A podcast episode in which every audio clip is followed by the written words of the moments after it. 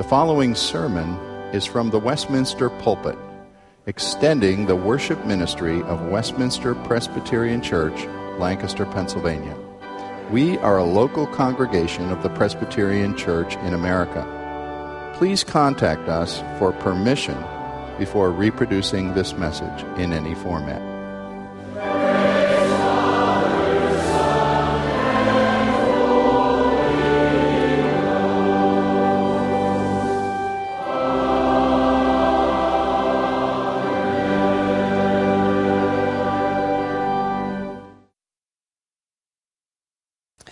Tonight we turn again to Isaiah 11, where we conclude our three part series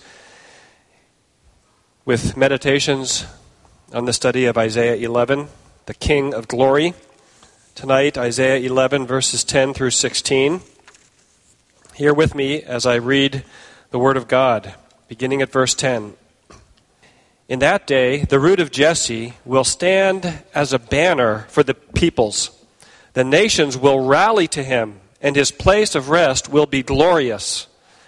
In that day, the Lord will reach out his hand a second time to reclaim the remnant that is left of his people from Assyria, from lower Egypt, from upper Egypt, from Cush, from Elam, from Babylonia, from Hamath, and from the islands of the sea.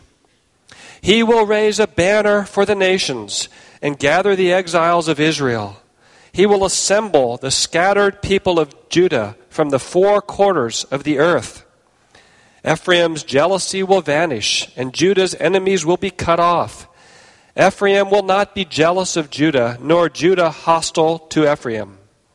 They will swoop down on the slopes of Philistia to the west. Together they will plunder the people to the east. They will lay hands on Edom and Moab, and the Ammonites will be subject to them. The Lord will dry up the gulf of the Egyptian sea. With a scorching wind, he will sweep his hand over the Euphrates River. He will break it up into seven streams so that men can cross over in sandals. There will be a highway for the remnant of his people that is left from Assyria, as there was for Israel when they came up from Egypt. Christmas is a time in which we remember and celebrate and stand in wonder and awe afresh at the first coming of Jesus Christ, the incarnation, God with us. As we heard this morning, God in the straw. But the prophecies of Jesus coming not only foretold his first coming, they also foretold his second coming, his second coming in power and great glory, not this time in humility and lowliness in the straw, but rather for all to see, for every eye to behold, and to usher in the new heavens and the new earth. The second half of Isaiah 11 clearly points to the glorious second coming of Jesus Christ. Our text reminds me of the climactic concluding stanza of the familiar carol, Joy to the World.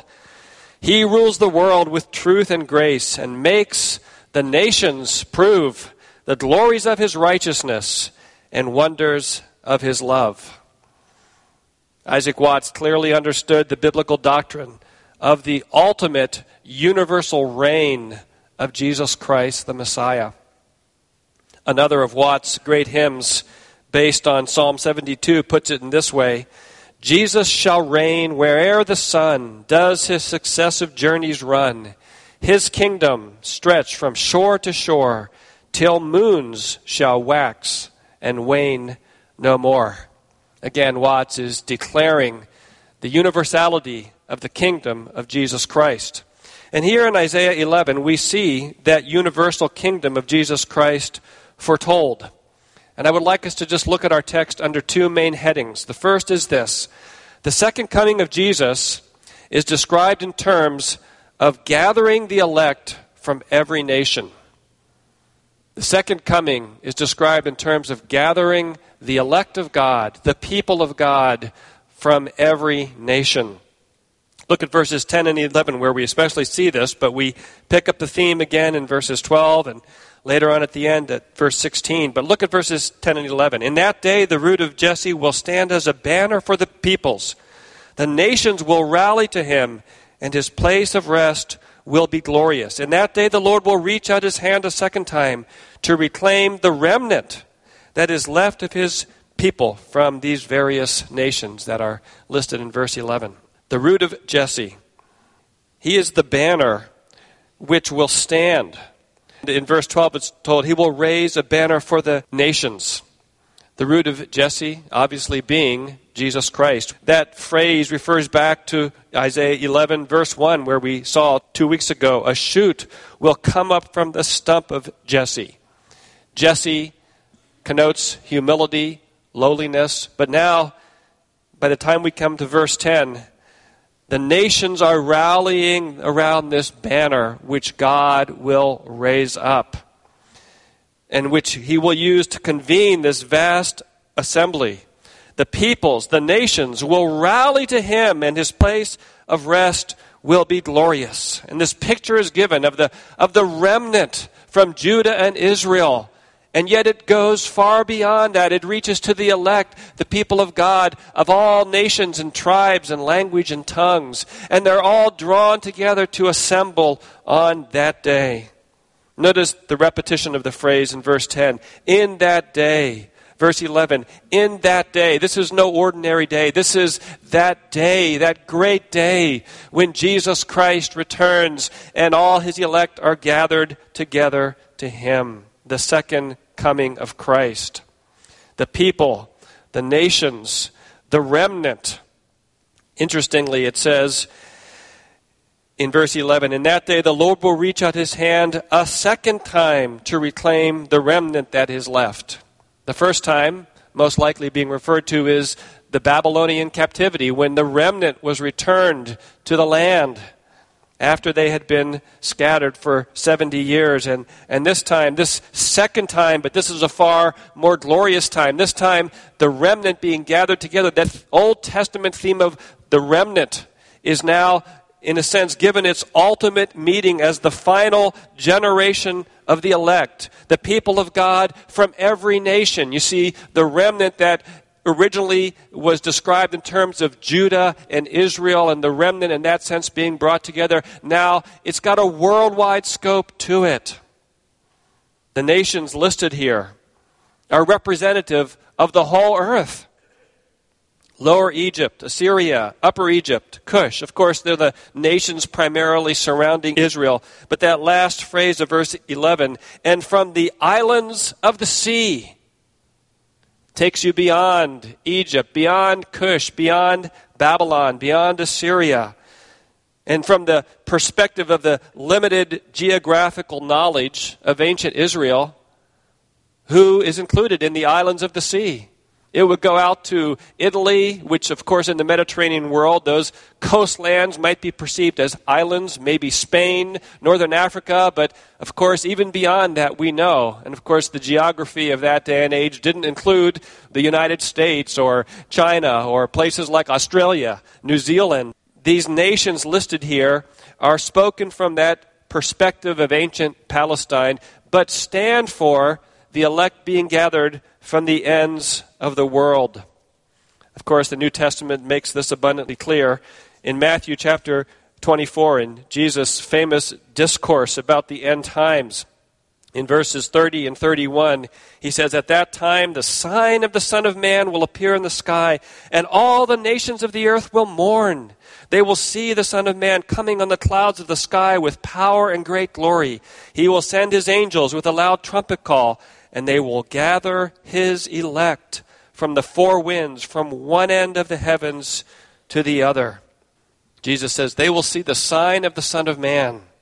And really, the sense of that phrase, they will see the sign of the Son of Man, it, it doesn't mean it's going to be like a Batman sign, you know, up on a cloud somewhere. It's a genitive construction that means the sign which is the Son of Man. Most commentators take it that way. In other words, it's not a Batman sign, it's Jesus Christ Himself. He will be clearly seen by all, the sign which is the Son of Man.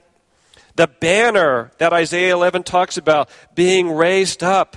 Around him, the nations will rally. All the elect of God, Jesus is saying, gather together at the trumpet call of God. This idea of the banner, it always brings to my mind the final battle in J.R.R. Tolkien's famous trilogy, and the final book, interestingly, being called The Return of the King. If you've read the book, it's even better than the movies are.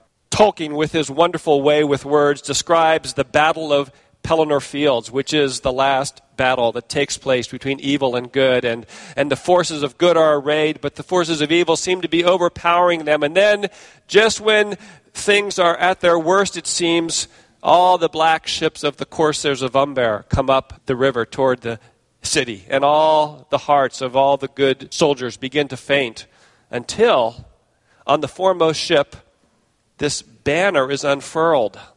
And it's the banner of the city of Gondor, but this time it has the seven silver stars above it, which indicate the high king.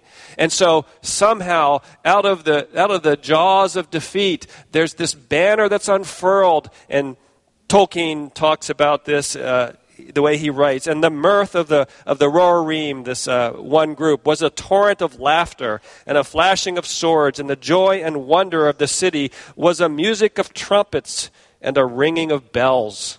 Reminds me of tonight, using every instrument we can. And Tolkien is, of course, describing what we would see as more fully fulfilled in the nations being gathered when the banner of Jesus Christ, the banner of Jesse, the root of Jesse, will be raised for the nations. And the, the exiles of Israel and the scattered people of Judah from the four quarters of the earth, all those who are of the faith of Abraham, the children of God through faith in Jesus Christ, gathered together on that day. Revelation describes it again and again. Revelation, you know, if you studied it, it's a difficult book to understand, but I take the view that Revelation, we're to, to understand it as a recapitulation, as a, a reiteration again and again of the perspective of what's happening in this world and again and again in the book, we're brought up to the very end time when Jesus Christ returns. And as the book continues, the clarity of the return of Christ grows clearer and clearer with every time it's told. And so there are different places in the book where we see the same event being described. And so in Revelation 7, verse 9, John says, After this I looked, and there before me was a great multitude that no one could count from every nation, tribe, people, and language, standing before the throne and in front of the Lamb. This idea of this great multitude from all around the world. Then in chapter 11, verse 15, we read, that phrase that we heard sung this morning. And there were loud voices in heaven which says, The kingdom of this world has become the kingdom of our Lord and of his Christ, and he will reign forever and ever. You can hardly break out into the hallelujah chorus as you sing that, as you say it. And then finally, in chapter 19, where the, the final coming of Christ is described in the greatest clarity of all, we read in verse 1 After this, I heard what sounded like the roar of a great multitude in heaven, shouting, Hallelujah! Salvation and glory and power belong to our God. There's this great description of the rider in the white horse coming to make war Obviously, it's a description, a metaphorical description of the second coming of Jesus Christ. We see then in Isaiah 11 this prophecy of the universal reign of Jesus Christ through the preaching of the gospel to the nations in this age. And then, when Jesus returns, through the final gathering of his elect people of every tribe and language and people and nation all to the glory of his name. Secondly, we see in Isaiah 11, the second coming of Jesus is described in terms of the subjugation of all enemies of God's people. The subjugation of all enemies of God's people. Beginning of verse 12, we see this. He will raise a banner for the nations and gather the exiles of Israel. He will assemble the scattered people of Judah from the four quarters of the earth. So there's that same theme of gathering the elect But notice what we find in the following verses. Verse 13 Ephraim's jealousy will vanish, and Judah's enemies will be cut off. Ephraim will not be jealous of Judah, nor Judah hostile toward Ephraim. They will swoop down on the slopes of Philistia to the west. Together they will plunder the people to the east. What is this about Judah and Ephraim and this jealousy? Well, Ephraim was one of the most powerful tribes to the north in Israel, and Judah was the most powerful tribe in the south.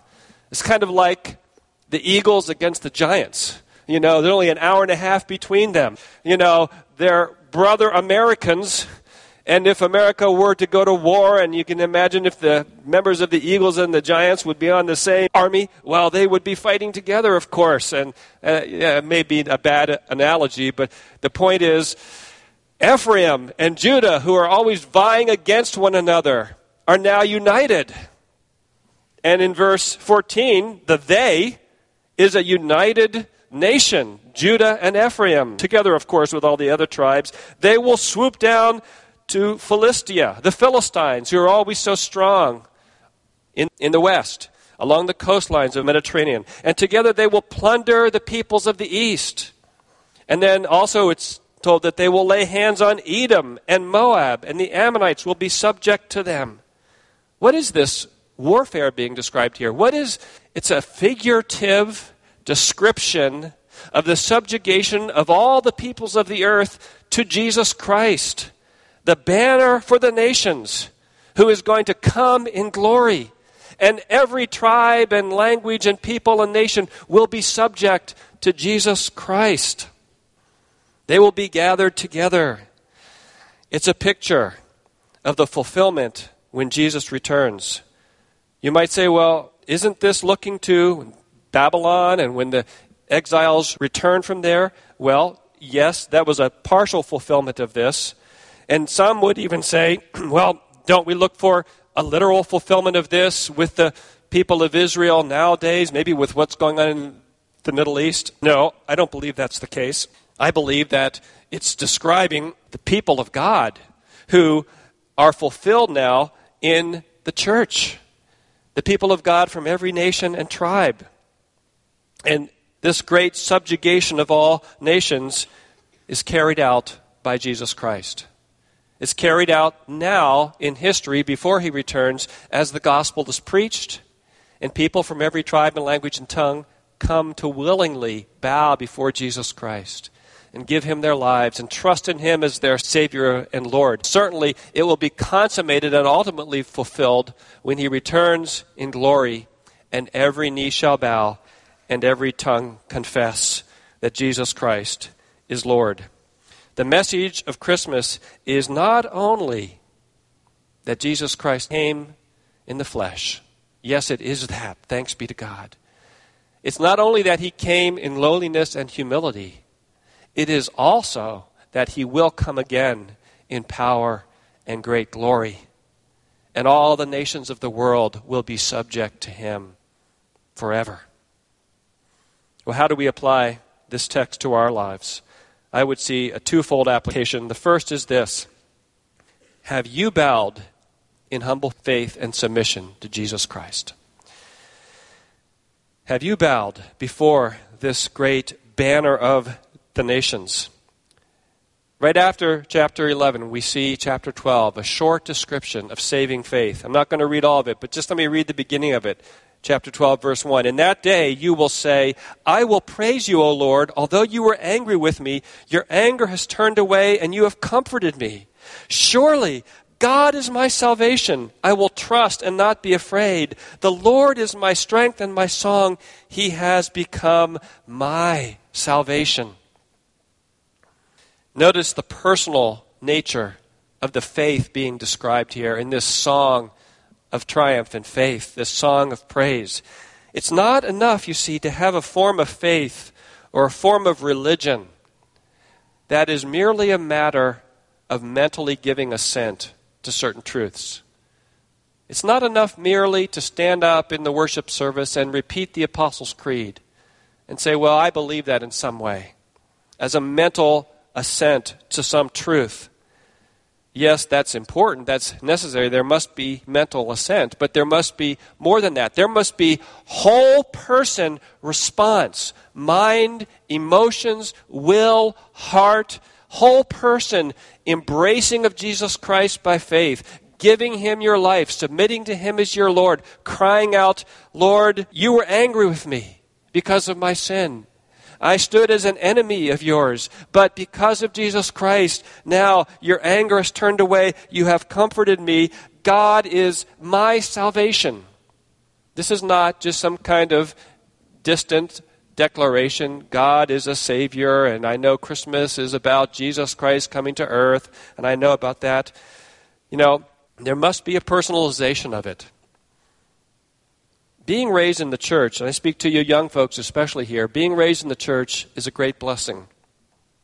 But it's also a dangerous thing in the sense that because you are around really holy things a lot of the time, because you are here enjoying the blessings of the gospel light that God gives as a covenant child, and hearing the truth of God and knowing something about God and week after week and as your parents talk to you about these things and as you grow up around these things, there's often the misconception that somehow you get these things by osmosis. You know, isn't there something in biology about cells, you know, getting food or nutrient by osmosis? It just kind of leaks in through the membrane of the cell. Well, that's not how Christianity is received. Christianity has to be personally received. Jesus Christ has to be personally trusted. No one is saved by virtue of someone else's faith. And if you haven't personally entered into the realities of these things, then my call to you is diligently seek God. Seek God. Lay hold of Him. Ask Seek, knock, and the door shall be open to you. Don't just be satisfied with a distant, impersonal knowledge about doctrine and truth and who Jesus Christ is. Enter in personally. It's the most important thing of any person's life to personally embrace Jesus Christ as Savior and Lord. The second application is this and really, this is a reminder to all of us. Are you seeking to be a world Christian?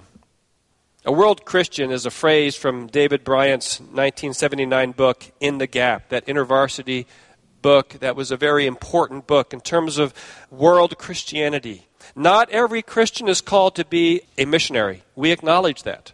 But every Christian is called to be a world Christian. We've seen something of the worldwide purposes of God in Isaiah chapter 11, the universal reign of Jesus Christ. A world Christian is someone who is so gripped by the glory of God and the glory of God's global purpose that he chooses or she chooses to align himself with God's mission to fill the earth with the knowledge of his glory as the waters cover the sea. Habakkuk 2:14. Everything a world Christian does, he does with a view to the hallowing of God's name in the world and the coming of God's kingdom among all the peoples of the earth. Now, certainly, that's a wide perspective, that's a wide goal. It involves our time, our money, our resources, our priorities. And maybe for you, that means considering going on a short term missions trip. Maybe it means taking a more active interest in the local missions of our church to the city. Maybe it means starting a neighborhood Bible study. Maybe it means just getting on your knees more and praying or using something like Operation World, which gives you a description of all the nations of the world and the state of Christianity in all of them, and to begin praying more with a global purpose in view. Lord, thy kingdom come, thy will be done on earth as it is in heaven. Becoming more of a world Christian in our perspective, in our heart, for the glory of God to be made known. Because one day it's going to be all over with, and Jesus Christ is going to return. And we only have a limited time to use what God has given us to this great end of making Jesus Christ known to the whole world. Let us all seek to more and more be world Christians to the glory of the name of Jesus Christ. Joy to the world, the Lord has come. Let earth receive her King. Amen. Father, we thank you for the picture we've been given of the root of Jesse, of the great banner for the nations, of Jesus Christ, and the glory of his worldwide universal kingdom that is coming and that has come to some extent and is continuing to advance even under fire, even as the gates of hell seek to oppose her. And yet we know that that will not stop the church. We know that we have a great author and finisher and captain of our faith, the Lord Jesus Christ. And we pray that you would stir us afresh to this great end, this great goal, the glory of the fame of God through Jesus Christ in this earth. Father, we pray that you would help us not only to remember with thanksgiving and to look back in faith at what Jesus Christ did, but to look ahead in faith to what Jesus Christ continues to do and what he will finally complete when he comes again in glory. We pray in his name. Amen.